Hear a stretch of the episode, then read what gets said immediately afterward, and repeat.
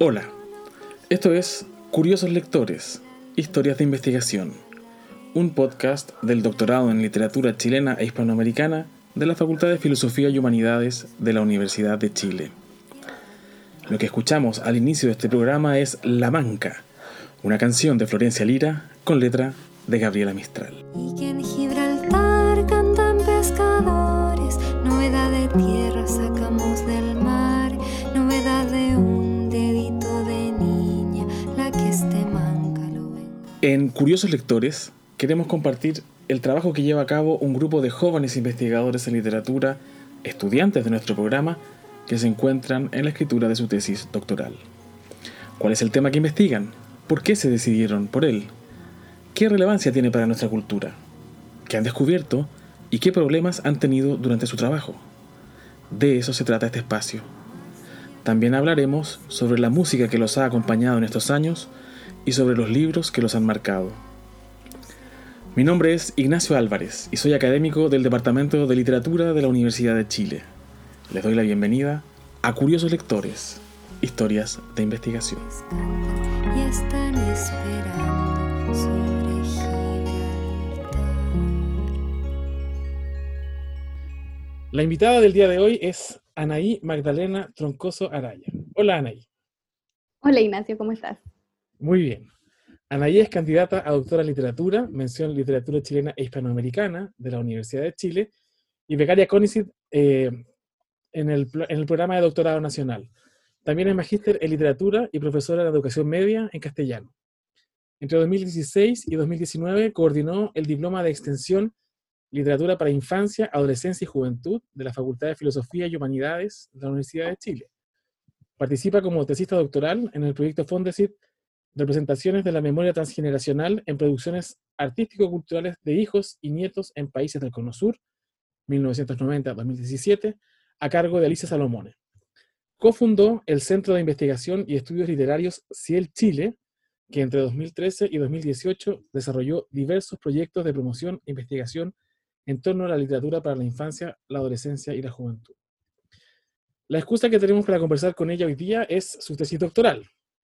Cuando estaba en proyecto, al menos, que es como yo la conocí, su título era Memorias de niñez, representaciones de las dictaduras y posdictaduras del Cono Sur en la narrativa para niños y niñas, escritas por mujeres. Cuéntanos, Anaí, eh, entonces, si es posible, si ese, si ese título se mantiene, si ha cambiado, y en verdad, en el fondo, ¿de qué se trata tu trabajo? Eh, bueno, el título... La única variación es lo de postdictaduras, porque me estoy enfocando fundamentalmente en, en las representaciones de la, de la dictadura propiamente tal. Eh, pero en realidad el título es algo que siempre va a cambiar, así que creo que, que de alguna forma representa bien como el, el, es, es lo suficientemente amplio como en términos de qué es lo que estoy trabajando. ¿Y qué es lo que estás eh, trabajando? Estoy haciendo un análisis de novelas, particularmente eh, obras para niños, y es, son como obras que están como más enfocadas para las edades como entre los ocho y los doce, por ahí. Ese es como el, el, el, el enfoque editorial, ¿no? Porque estas novelas vienen ahí con su paratexto informativo eh, de la edad recomendada, y... Y estoy haciendo un análisis sobre cómo en estas novelas se representa la, la dictadura eh, para, las no, eh, para la, la literatura que está enfocada como en Argentina, Uruguay y Chile. Eh, fundamentalmente como que el foco tiene que ver con cómo se representa la dictadura, pero también cómo se van construyendo memorias de niños y niñas en dictadura. Así que de eso se trata un poco mi, mi trabajo. Oye, ¿y podrías contarnos un poco de tu corpus? ¿Cuáles son las narraciones que decidiste estudiar? ¿Y cómo son esas novelas sobre todo? Bueno, es, eh, el, el proceso como del corpus ha sido como todo un, un trabajo en sí, en el sentido de que eh, son producciones que han estado publicándose eh, en estos años, ¿no? Eh, Hice una selección de novelas, eh, particularmente novelas protagonizadas por, por niñas, ¿no? Como historias que narran memorias de niñas, ¿no? Eh, Y, y un poco lo que, lo que se observa como en este, en este tipo de corpus es que son historias de, quizás como de, de dos representaciones globales, ¿no? Como niñas que eh, viven en su familia como las consecuencias de la dictadura de manera muy directa, niñas que son hijas de detenidos desaparecidos, eh, hijas de, de personas que se encuentran detenidas, eh, y chicas también que, que, que deben exiliarse, ¿no?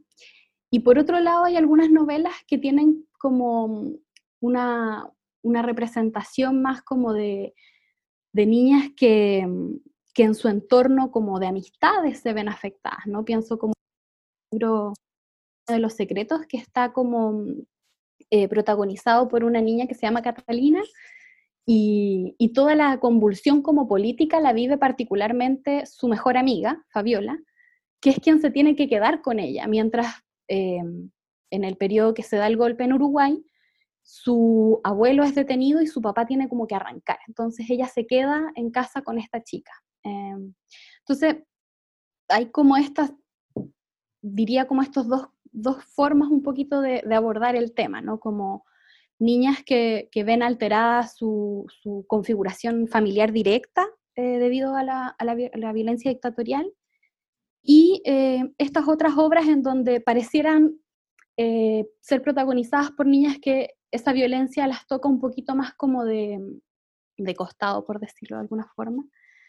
Eh, y lo interesante, me, me, me parece a mí, tiene que ver con cómo finalmente eh, desde distintos lugares se observa eh, el impacto, ¿no? profundo, eh, transversal, que significa la violencia del terrorismo de Estado en una sociedad, ¿no? Entonces, eh, más o menos esas son como la, los grandes ejes como globales que yo te podría comentar del, del corpus con el que estoy trabajando. Oye, es muy entretenido. Y algunos títulos, tú mencionaste El Año de los Secretos. ¿Qué otros títulos eh, te gustaría como contarnos que estás estu- estudiando? A ver... Eh, como ir quizás como por país, ¿no? En, en Uruguay la producción ha sido como bastante menor en términos de publicaciones. De hecho, El Año de los Secretos, que es una novela eh, escrita por una eh, escritora y también cinematógrafa, hace, hace cine, si no me equivoco, no sé cómo se... Cineasta. Cineasta, gracias. Se me van las palabras. Por una cineasta y escritora eh, uruguaya que eh, un poco hay un, hay un trabajo de, de autoficción en, en la novela porque eh, ella se fue exiliada en la dictadura a México. Eh, y, y bueno, esta novela, que se llama El Año de los Secretos, fue publicada por la editorial Edelvives, que es una editorial española, sí, claro. eh, que se... se, se Se, ¿cómo se llama? Se comercializa en Argentina, pero en particular en, en, en Uruguay no ha sido publicada, ¿no? Eh, y la otra novela con la que estoy trabajando de Uruguay es eh, de Exilios, Maremotos y Lechuzas, que también es una novela mucho más anterior, es del año noventa y uno, si no me equivoco, eh, y que también trabaja un poco como desde la, desde la autoficción, en el sentido de que también narra la historia de una niña que se va exiliada, Y, y se enfoca mucho más en el proceso del exilio, ¿no? Eh, y que es parte también de la, de la historia de vida de Carolina Trujillo. Y ya las otras novelas que son de Argentina y de, y de Chile, eh, en Argentina tenemos una producción bastante más amplia, estoy trabajando con Manuela en el umbral, eh, El mar y la serpiente de Paula Bombara, y Rompecabezas de María Fernanda Maqueira. Y en Chile estoy trabajando con Matilde, de Carola Martínez, que también ahí se produce algo interesante. Bueno, Carola está, eh, ella reside en Argentina hace más de veinte años, y publicó la novela originalmente en el año dos mil dieciséis en Argentina, y recién en el dos mil dieciocho se publicó acá. ¿En qué editorial? Eh, por Norma, no. eh, que aquí tiene otro nombre, si no me equivoco, creo que es... porque Norma creo que aquí ya no está, como sí. Son estas transnacionales, ¿no? Que, claro. que cambian como de nombre nomás, pero que siguen siendo como las mismas eh, empresas, ¿no?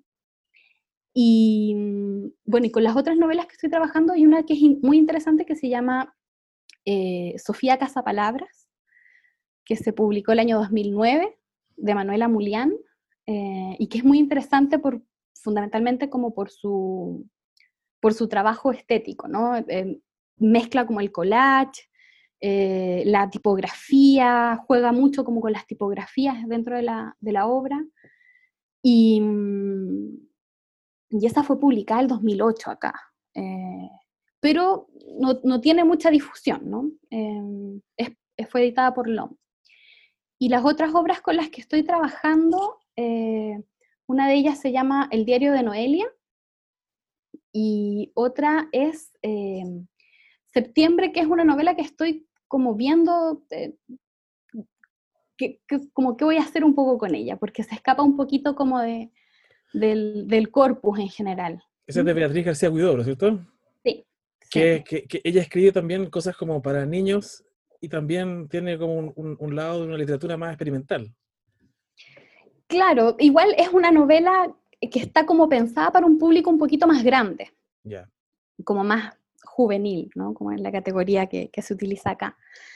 Eh, y bueno, es una novela eh, que que presenta como hartos desafíos en realidad, porque eh, se enfocan un poquito más en el periodo previo al golpe, eh, y retrata un poco como el tema de, de los conflictos que se producen acá en Chile en, en la época de la Unidad Popular, eh, y, y bueno, ficcionaliza como un tipo de diario de vida, pero al mismo tiempo... Dentro del diario de vida va construyendo como notas explicativas, por ejemplo, eh, entonces como que se, se vuelve un poco ripioso, porque está como este juego en donde se quiere como construir una novela, eh, y al mismo tiempo está esta discusión un poco, ¿no?, que pasa harto con la literatura para chicos, que es como eh, que no se nos olvide explicarle a los niños, por ejemplo, qué es la U P, ¿cachai? Entonces es un diario de vida, pero viene con nota explicativa de qué significa U P, eh, como que se rompe el pacto de ficción ahí constantemente, entonces okay. Es algo que es interesante como de pensar, pero, pero también pensando como en el corpus global, se me escapa un poco, así que estoy pensando todavía cómo, cómo trabajar con esa, con esa obra. Ya vamos a hablar sobre el tema de la literatura para la niñez, la adolescencia y la juventud, eh, así que guardemos esa, ese, ese tema, está bien. Súper importante. Eh, eh, yo por lo que alcancé a, a mirar en tu corpus son solo narradoras y solo protagonistas eh, mujeres. ¿Eso es sí. una elección deliberada o también es, es algo que tiene que ver que ocurre con el corpus, que en general hay más mujeres que escriben y con protagonistas femeninas?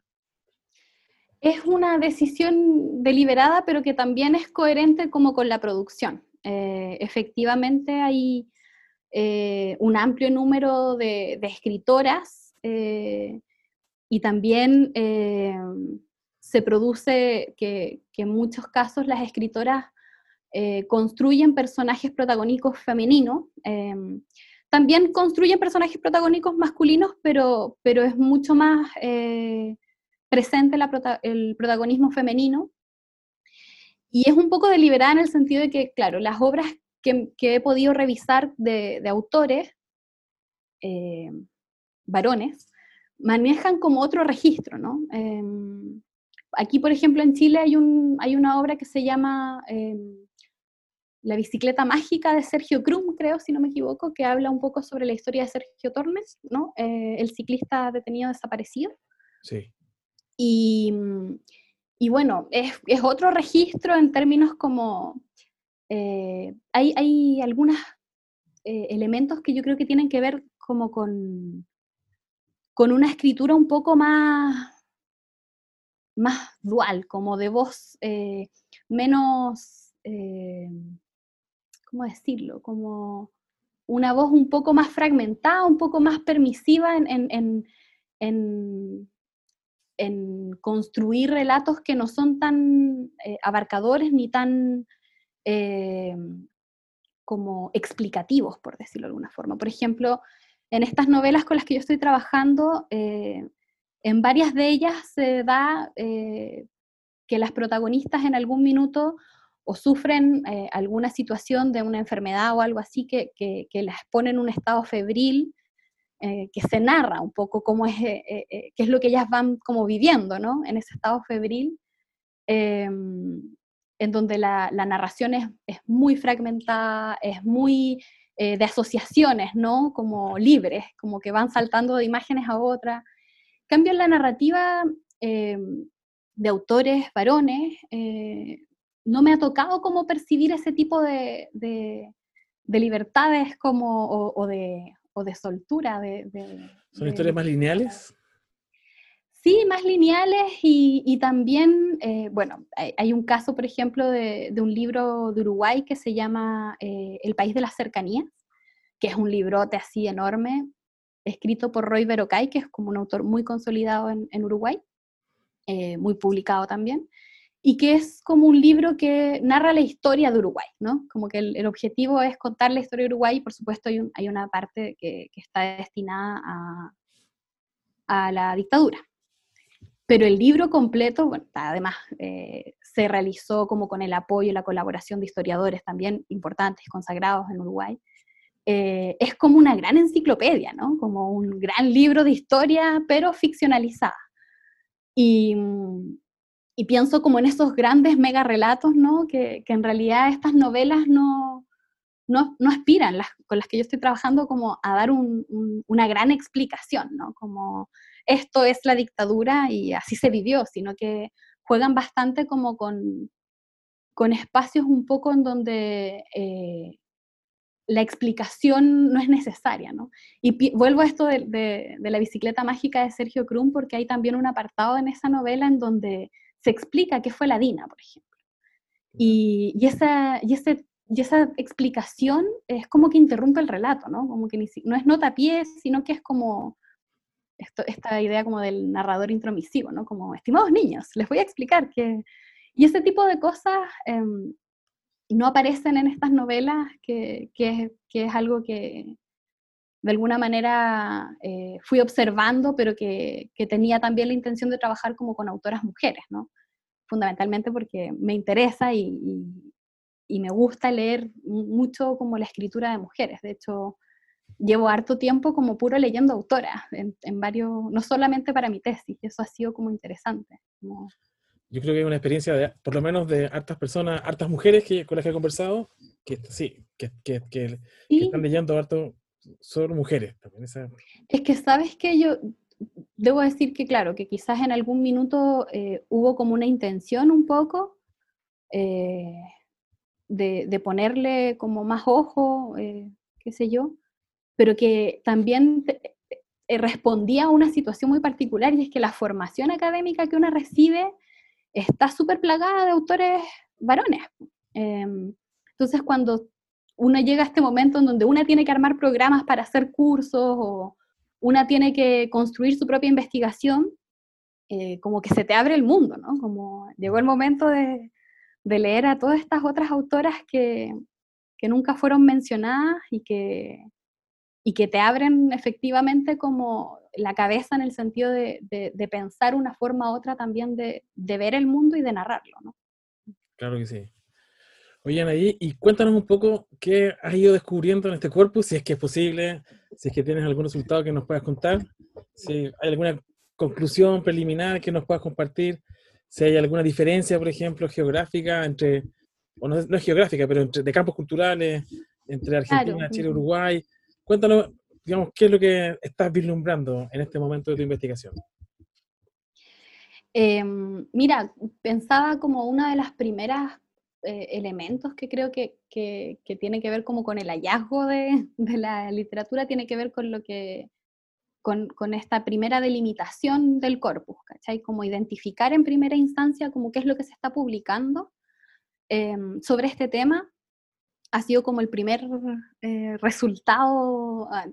así antes de terminar la tesis, que creo que, que es significativo, porque eh, cuando comencé a trabajar con esto hace varios años atrás en la tesis de magíster, eh, el primer problema que tuve fue que no había mucho corpus para trabajar, claro. eh, como con obras que abordaran la dictadura en Chile. Eso fue como por el año dos mil once, dos mil doce. Y en la última década eh, ha pasado que ha habido como una explosión un poco eh, de, de producciones, eh, acá en Chile en particular, eh, que está asociado a, a, a varios elementos eh, contextuales, ¿no? Eh, como desde la conmemoración de los cuarenta años, que el año dos mil trece eh, la comunidad L I G chilena eh, interpela, se interpela a sí misma, ¿no? Diciéndose, la comunidad bueno, L I G es la comunidad de literatura infantil y juvenil. Claro, eh. que hicieron una carta, entonces... Eh, ¿En ellos, qué consistió esa carta? Cuéntanos. Es una carta que se publicó en Facebook para los cuarenta años de, del golpe, para la conmemoración de los cuarenta años del golpe, en donde la comunidad L I G se dice a sí misma como, bueno, estamos en un año en donde efectivamente la explosión de la memoria eh, se da un poco casi como en bombardeos a través de, de la televisión. Fue el año en donde, no sé si ustedes recuerdan, pero habían varios programas televisivos, sí, como los cien días de la U P, eh, imágenes prohibidas, bueno, eh, un, un sinfín de, de, de programas y de elementos como... Eh, recordando un poco lo que había ocurrido eh, con el golpe de Estado, pero también como eh, espectacularizando todo ese proceso, ¿no?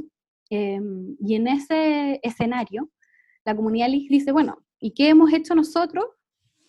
Editores, escritores, eh, mediadores, ¿no? Eh, con el golpe de Estado en nuestro país. Como que, que, ¿qué trabajo hemos hecho? Por, por hacer también un... un una vía de comunicación sobre este tema con los niños, las niñas, los adolescentes de, de este país.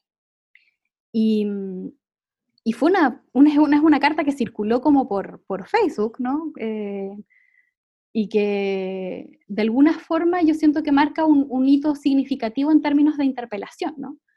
Eh, y desde el dos mil trece hasta, hasta a esta fecha vemos que hay un gran número de publicaciones hoy día, eh, de todo tipo, ¿no? Yo trabajo con narrativa, pero también la, narra- la, la narrativa es como lo, lo que más se ha hecho, pero, no sé, ayer me, me di cuenta que reeditaron, por ejemplo, el poemario Niños, que publicó María José Ferrada, eh, que originalmente estaba ilustrado por Jorge Quien, y ahora lo reeditaron con, otro, con otras ilustraciones. Eh, y esa reedición, eh, pienso también como habla de, de un poco de...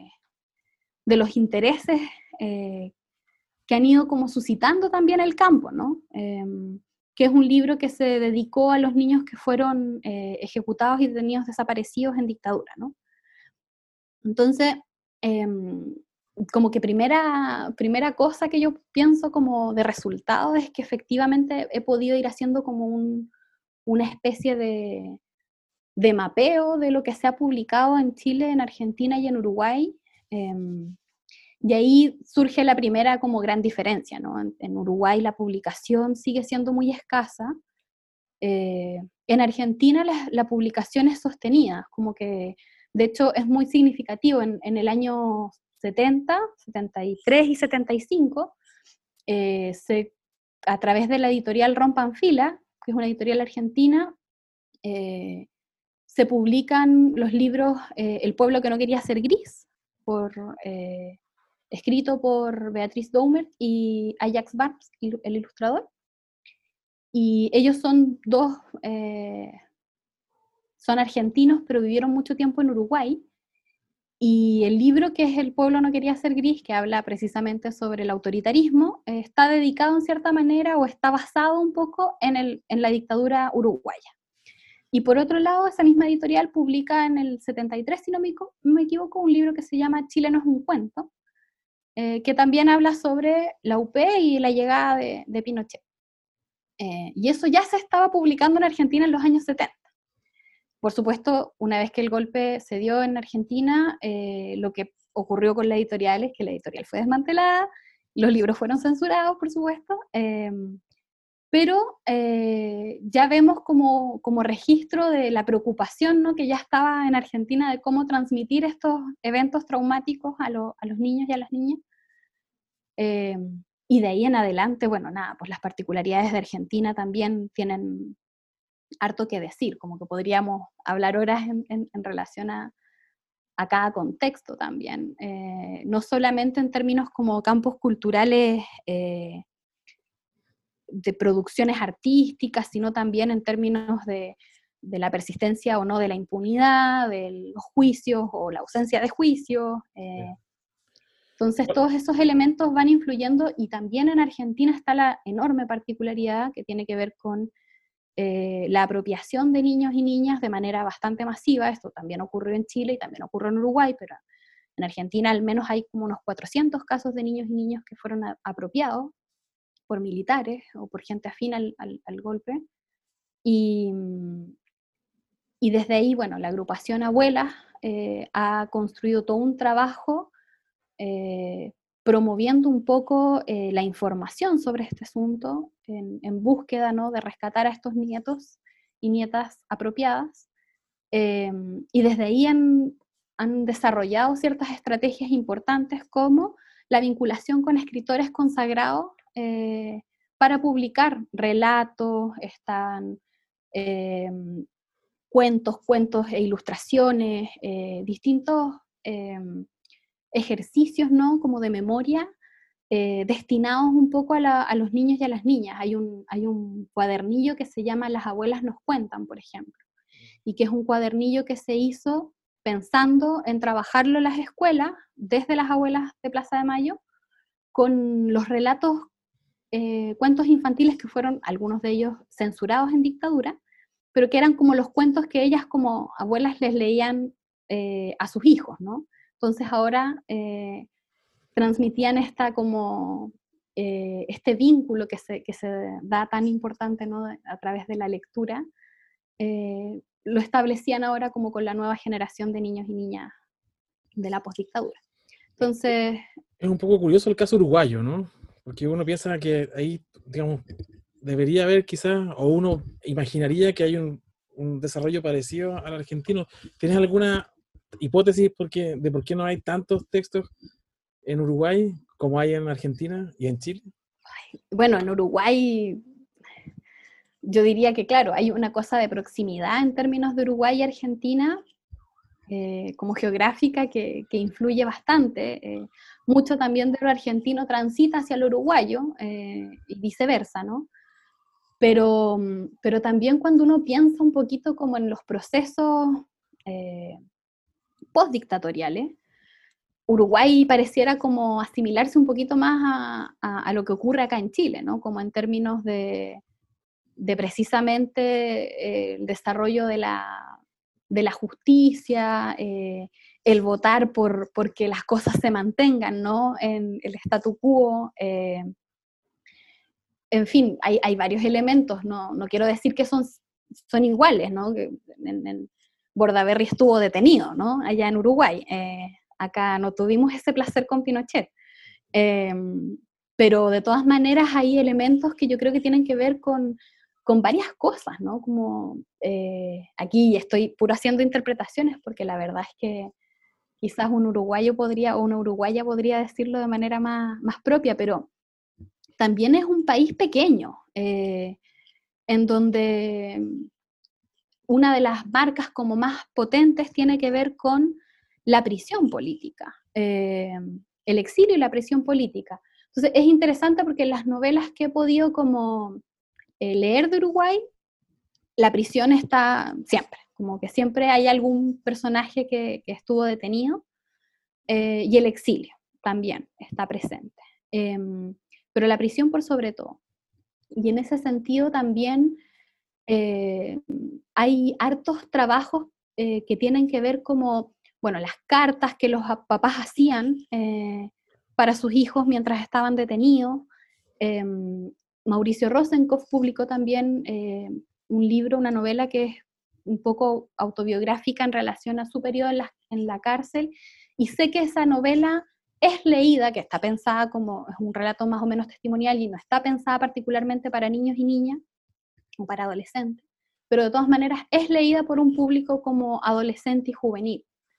Eh, entonces también pienso, bueno, de repente hay algunas obras que transitan Eh, sin que el, el, el objetivo primero sea ese, eh, que transitan hacia los niños y a las niñas, eh, pero también pienso que, que hay, un, hay un proceso que está más vinculado como a la prisión y, al, y, al, y, a, la, y a la experiencia post-prisión, ¿no? Como que, que no es lo mismo que vivir con una población que fue arrasada porque tiene treinta mil desaparecidos, y que en ese sentido pasa también algo similar como acá en Chile, ¿no? Porque es como vivir como con un elemento traumático que está muy presente, ¿no?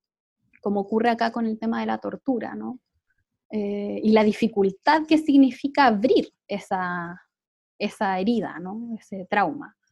Claro que sí. Entonces, mm. encontraste un tema que, que tiene hartos problemas, digamos, es interesante justamente porque es una, es una, una realidad que ha sido como censurada muchas veces, eh, que se representan los textos, es un tipo de sujetos, los niños, las niñas y los, los adolescentes que, que no suelen ser como, eh, tampoco están muy bien representados en términos literarios, y además un género, que es la literatura para la infancia, la juventud y la adolescencia, que eh, yo, lo, lo hemos conversado yo creo antes, que ha tenido también como un desarrollo, bueno, importante en el último tiempo, pero con una historia de harta marginación.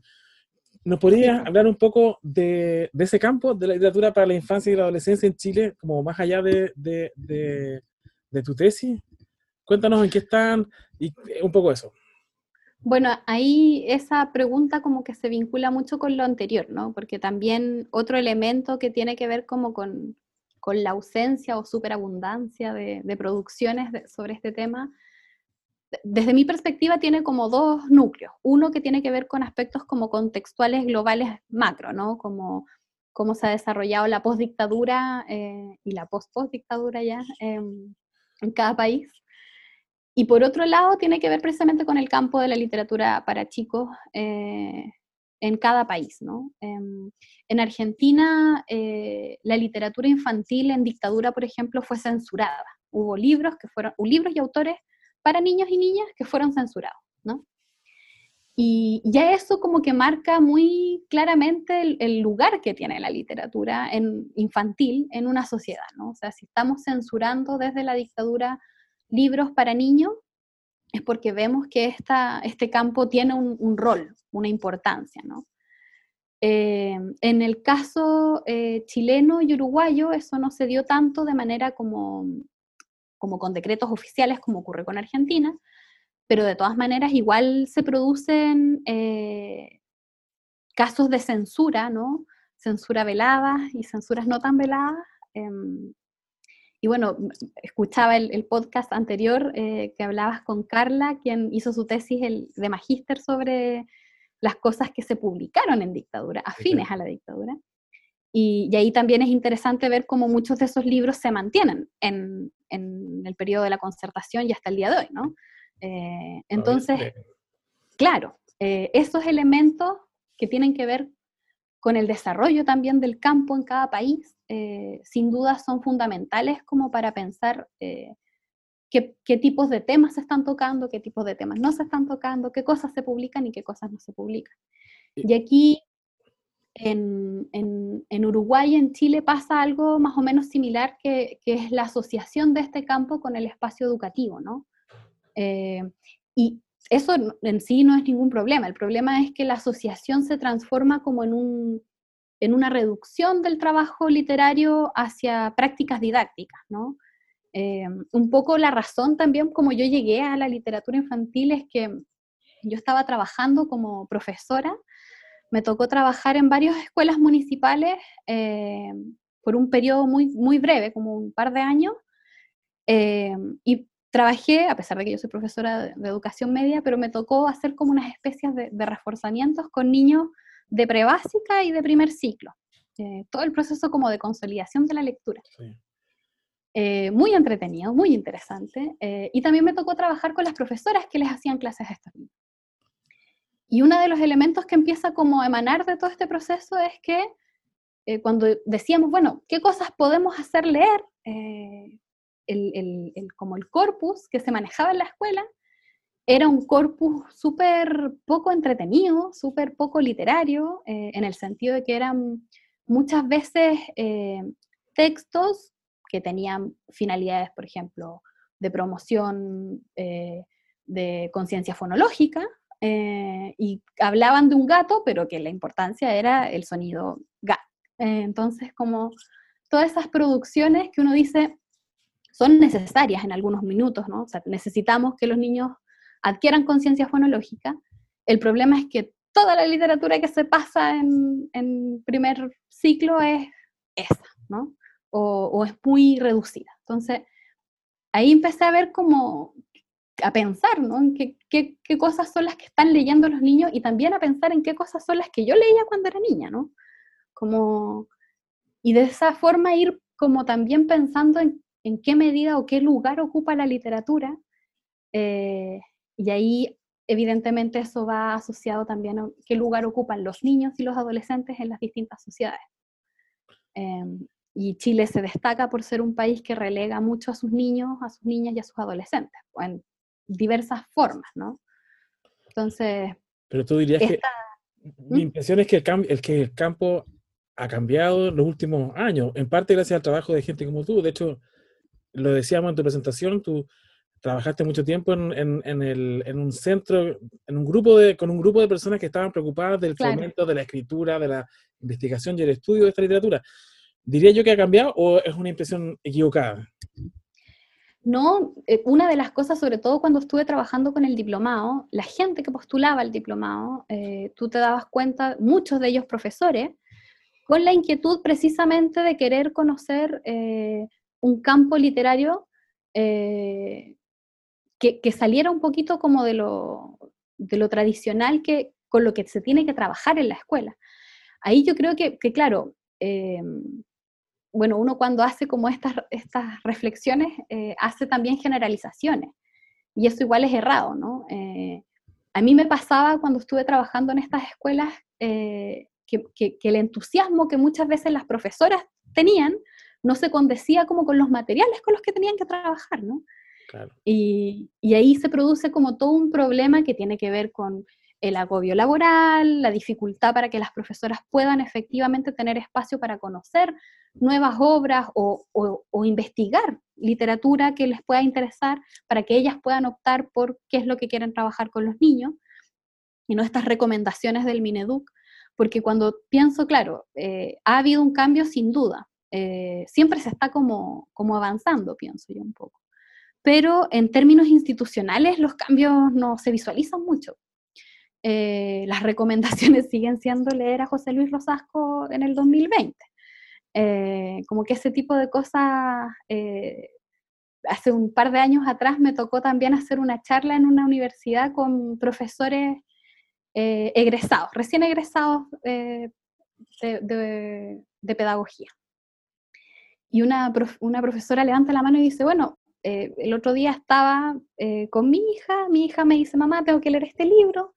Yo lo veo y digo, uy, eh, yo este libro lo tuve que leer cuando era niña, eh, y me reí, qué sé yo, y me preocupé cuando hablé con mi mamá, y le pregunto a mi mamá, y ella dice, ah, yo también lo tuve que leer cuando era niña. Entonces este libro lleva, no sé, setenta años en la escuela, y puede ser un clásico, sin duda, pero eh, hay más literatura, eh, y me preocupa, por ejemplo, cuando veo que todavía el día de hoy eh, existen eh, como recomendaciones de lectura en donde un autor, en el caso particular, que es lo que ocurre con Mauricio Paredes, que está recomendado en prebásica, en primero básico, en segundo, en tercero y en cuarto.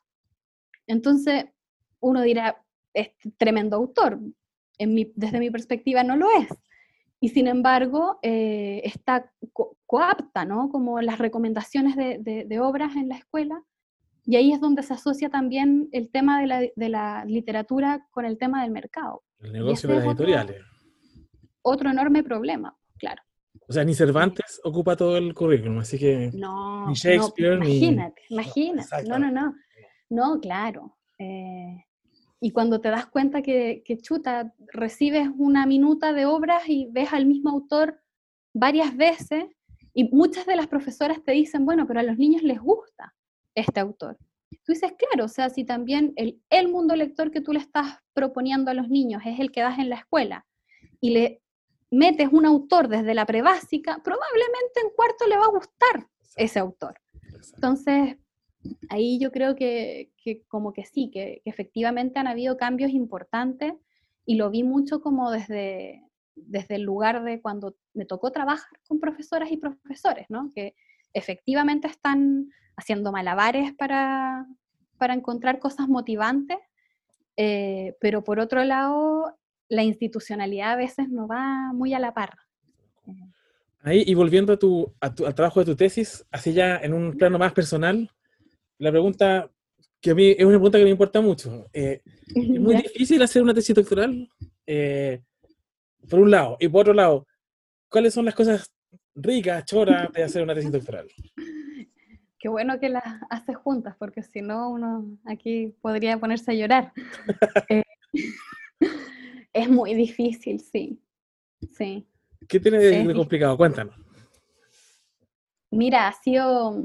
Han habido varios momentos de dificultad en este proceso, eh, varios momentos, distintas cosas, desde seleccionar un corpus, que a veces uno no lo encuentra, qué sé yo, como esos típicos problemas de, de investigación inicial, hasta cosas que ya tienen que ver con, con el agobio, que significa eh, querer hacer un buen trabajo, Eh, saber cuándo detenerse con las lecturas y con la, el deseo de conocer y de saber, que es como algo que también, porque quienes optamos por hacer una tesis, pienso yo, en literatura, somos personas que eh, nos interesa leer, pues, nos gusta leer, entonces es súper fácil, hasta el momento me sigue pasando, Eh, como ponerse a leer como loco y, y olvidarse que uno también tiene que escribir, tiene que acotar, tiene que sintetizar.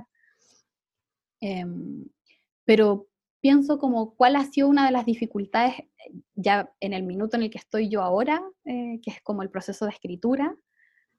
Eh, el proceso de escritura en tiempos de pandemia, post-estallido social. Eh, sí, es muy difícil.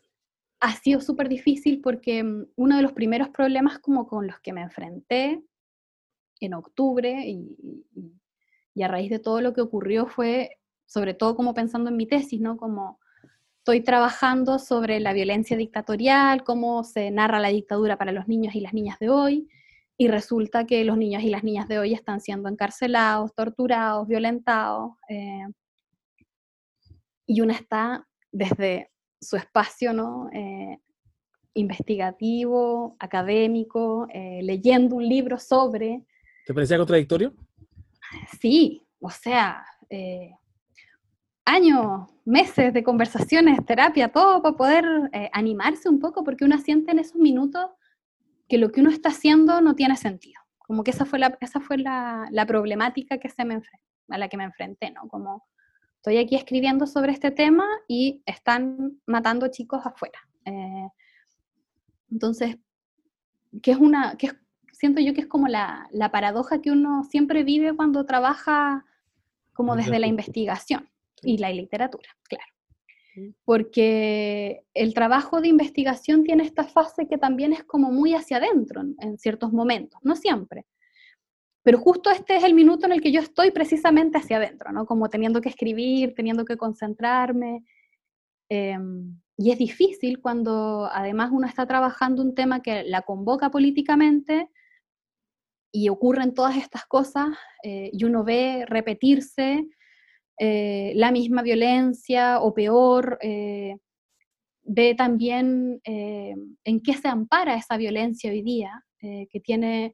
precisamente la posibilidad de, de darse con tanta impunidad, porque precisamente después del golpe y después de, de diecisiete años de dictadura, eh, la impunidad fue la regla base, ¿no? Entonces, ver todo eso y decir, bueno, ¿yo qué estoy haciendo aquí? Pues, eh, debería estar allá afuera quemando neumáticos con, con todo el mundo nomás. Pues. Eh, y eso fue como súper difícil en esta última etapa, eh, sumado a la dificultad de escribir, que creo que nunca me había costado tanto como escribir, eh, en todos mis procesos de eso, formación. Eso es muy corriente, por lo menos mucha gente lo ha sentido, yo también lo he sentido, todo lo que tú estás de, conversando. Sí, bueno, ahí todo. Emerge algo súper positivo, que tiene que ver con eh, los vínculos que uno va formando también en estos espacios, eh, en donde uno tiene una amiga que ya dio su tesis de doctorado y te dice,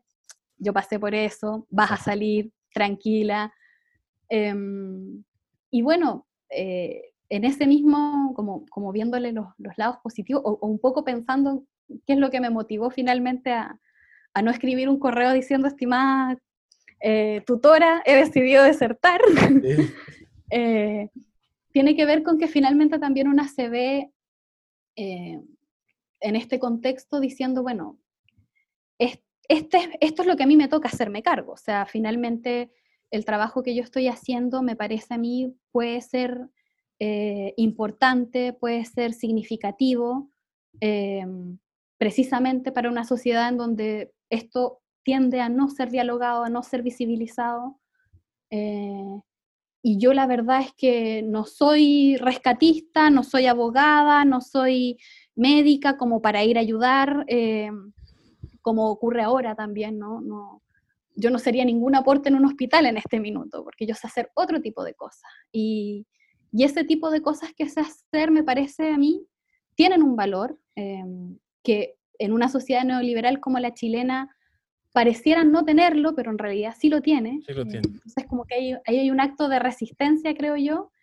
que es el que finalmente uno, o al menos a mí me termina como por convencer, ¿no? Como si yo decidiera decir eh, lo que pasa es que mi trabajo no tiene ningún sentido, siento que de alguna manera eh, gana un pensamiento con el que yo no estoy de acuerdo. Entonces, eh, eso ha sido como importante. Eso y, por sobre todo, las amistades, el apoyo, los compañeros que están ahí. Oye, ¿y qué cosas, pero qué cosas buenas tiene también, no? ¿O, tiene, o has, has logrado como placeres en, en la escritura? ¿O todavía no? Cuando logro terminar un párrafo, soy la persona más feliz del mundo, sin duda. No, pero, pero bueno, es que en este minuto ha sido como difícil, y también tiene que ver con el contexto, pero la verdad es que cuando lo pienso y digo, bueno, ¿y qué podría hacer si no es esto? Nada me gusta más que leer, escribir, eh, conocer, eh, aprender. Me encanta también esto del trabajo de la literatura para chicos. Eh, ha sido también como súper eh, relevante el contacto como con profesoras y profesores, eh, amigas y amigos, eh, que de repente te dicen, oye, ¿sabéis qué? Eh, estoy buscando algún libro que, no sé, pues que sea interesante. Ah, mira, ¿sabéis que tengo tal libro? Eh, mi, mi pareja, por ejemplo, es profesor de filosofía, y hace un par de años le tocó eh, hacerse cargo de filosofía con niños. Y entonces yo un día le digo, oye, este libro es buenísimo, de repente te sirve, y resulta que lleva tres años usando ese libro porque efectivamente a los niños les gusta mucho. Eh, y ese tipo de cosas son maravillosas para mí, o sea, es como todo mi, mi labor tiene sentido en esos momentos. Ahí vamos a la parte final, que es como ahí ya la más frívola, o no tan frívola, pero que tiene que ver con ya tú fuera de, la, de, de, de tu trabajo doctoral. ¿Qué música has estado escuchando durante la escritura de tu tesis? Ah, bueno, eh, un, un ejercicio, a mí me gusta harto escuchar música, entonces, eh, si bien a veces uno como que se desconcentra un poco con la música, eh, lo que he encontrado como la, la fórmula perfecta para poder trabajar con música han sido las bandas sonoras eh, de películas. De, de películas, claro. Sí. Y ahí la banda sonora que ha sido como fundamental para mi tesis es eh, la banda de, de piano, de la película El Piano. Sí, eh, de Michael Nyman. De Michael Nyman, que es maravillosa. Y... Mmm, y un poco pegada igual con eso, como que yo, yo no tengo problema con que las cosas se repitan varias veces, eh, entras así en trance, que ¿no? Bandas sonoras. ¿Mm? Entras en trance con esa banda sí, sonora, ¿no? Sí, sí, es buenísima, y además que bueno, también como todo el mensaje de la película, de la perseverancia, de, de dejarse fluir, ¿no? Entonces me, me gusta mucho, y bueno, esta semana también he estado escuchando harto a, a algunas bandas de Ennio Morricone, ahí un poco como haciendo homenaje. ¿Y cuáles, ¿Y cuáles son las que te gustan de Ennio Morricone? ¿Cuál eh, es? De, la de Hateful Eight yeah. eh, es muy buena, pero me costó al principio, como que no podía trabajar con ella porque tiene una cosa así como de suspenso. Ahora no, la disfruto bastante. Eh, esa es como mi favorita en realidad. Yo ocupaba y... toda la de Marco Polo de Ennio Morricone, que es muy linda, ¿sí? Pero bueno, sí, bueno, pero En fin. Sí, sí. No, pero, pero bueno, claro, también me pasa que algunas bandas sonoras, la de Requiem por un sueño, por ejemplo, como inicia es excelente, me gusta mucho, pero llega un punto que al final se pone como media psicodélica y, y, y como que me, me, me noto estresada, entonces digo, ah, tengo que pararla. Entonces, claro, hay que buscar la banda sonora, pero, pero por sobre todo está Michael Nyman, a mí me encanta, como que pongo en Spotify... Eh, primer disco y que corra nomás la lista hasta el final. Y en términos de libros ahora, libros que, no sé, quizás tengan que ver con tu tesis, quizás no. Dos mm. preguntas. ¿Estás leyendo ahora mismo algo que está en tu velador? Y otra pregunta, ¿qué recomendarías a las personas que escuchan este podcast que leyeran? Eh, estoy leyendo, estoy, las noches leo eh, una...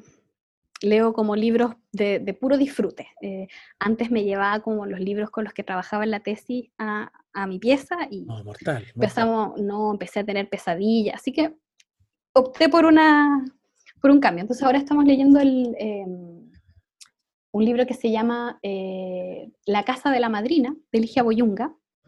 Lo estoy releyendo en realidad, eh, que es una escritora brasileña, eh, escritora para niños, para niñas, y que se ha encargado de tocar todos los temas difíciles de la vida, eh, pensado en, en historias muy interesantes. Esta, esta historia habla de un chico que, que de alguna manera eh, vive una, una vida de mucha pobreza, y, y es, él va transitando, la novela habla un poco de eso, de cómo él va transitando hacia, hacia un lugar que es la casa de la madrina, eh, de cuidado, eh, de mucha abundancia de comida, eh, entonces es un libro muy lindo porque siempre se trabaja como en esta línea un poco de, de, de la imaginación, ¿no? Como en donde uno no, no sabe si efectivamente está llegando a la casa de la madrina o la casa de la madrina no existe, es un sueño, no es un sueño, como todos esos elementos de la ficción que son tan atractivos. Y, y estoy leyendo también otro libro que que ese es como de lectura de día solamente, que se llama Las mujeres en el M I R, que es un libro testimonial, eh, que está muy bien cuidada su, su edición, y, y ese sí estoy leyéndolo hace, no sé, como tres meses, porque requiere bueno. como su pausa. Y de recomendación... Eh, el libro que tú recomendarías, sí, a, cualquiera. A cualquiera. Sí, sí, a, a cualquiera... Eh, Pucha, es que Lygia Bojunga es como lo que más, más pienso como transversal, eh, porque es un libro que recomiendo mucho como para que, o, o su literatura en realidad en general, para que lean mucho los niños, pero también uno como adulto, eh, yo la encuentro fascinante, y hay un libro que es el que a mí más me gusta, que se llama La bolsa amarilla, eh, que precisamente narra la historia de una niña que, que tiene tres deseos, que es que quiere ser escritora, eh, que le gustaría ser niño para que la dejen de molestar, porque como es niña al parecer no puede hacer eh, nada, eh, y el tercer deseo en este minuto no lo recuerdo, lo voy a ver si lo recuerdo después, pero, pero un poco tiene que ver con, con poder volverse escritora, poder inventar, eh, y cómo su entorno no la deja por ser una niña y por andar mintiendo. Entonces hay un... una reflexión sobre el, el acto de escribir y de crear mundos, eh, que a mí me parece como súper eh, significativo, sobre todo como pensando en los niños hoy, como la libertad de crear, de permitirse crear. Lygia Bojunga. Lygia Bojunga, sí, totalmente. Muchas gracias. Y quizás Ana. Pienso ahí como de libros más asociados a mi, a mi trabajo. ¿Ya? Hay una novela que leí hace un tiempo atrás, eh, que es interesante, pero que no sé si se pueda como conseguir acá en Chile, porque fue editada en México, que se llama Tal vez vuelvan los pájaros, que sin duda en Busca Libre se puede conseguir, de Mariana Osorio Gumá, chilena, que también fue exiliada, eh, y, y es una novela bien interesante en términos como pensando en... en obras que, que dialogan sobre la dictadura y sobre el exilio. Eso. Muchas gracias, Anaí. Eh, gracias. Te agradezco mucho que hayas querido conversar con nosotros y esperamos que te vaya súper bien. Muchas gracias por todo. Estoy muy contenta. Así que muchas gracias. Cuídate mucho. Nos vemos. Chao. Chao. Esta fue la conversación que tuvimos con Anaí Troncoso, especialista en literatura para niños, adolescentes y jóvenes. Los esperamos en una próxima edición de Curiosos Lectores, Historias de Investigación, para conocer a otro investigador o investigadora, es decir, para conocer otro modo de mirar el mundo. Muchas gracias. Y que del mar la pesca un ballenero.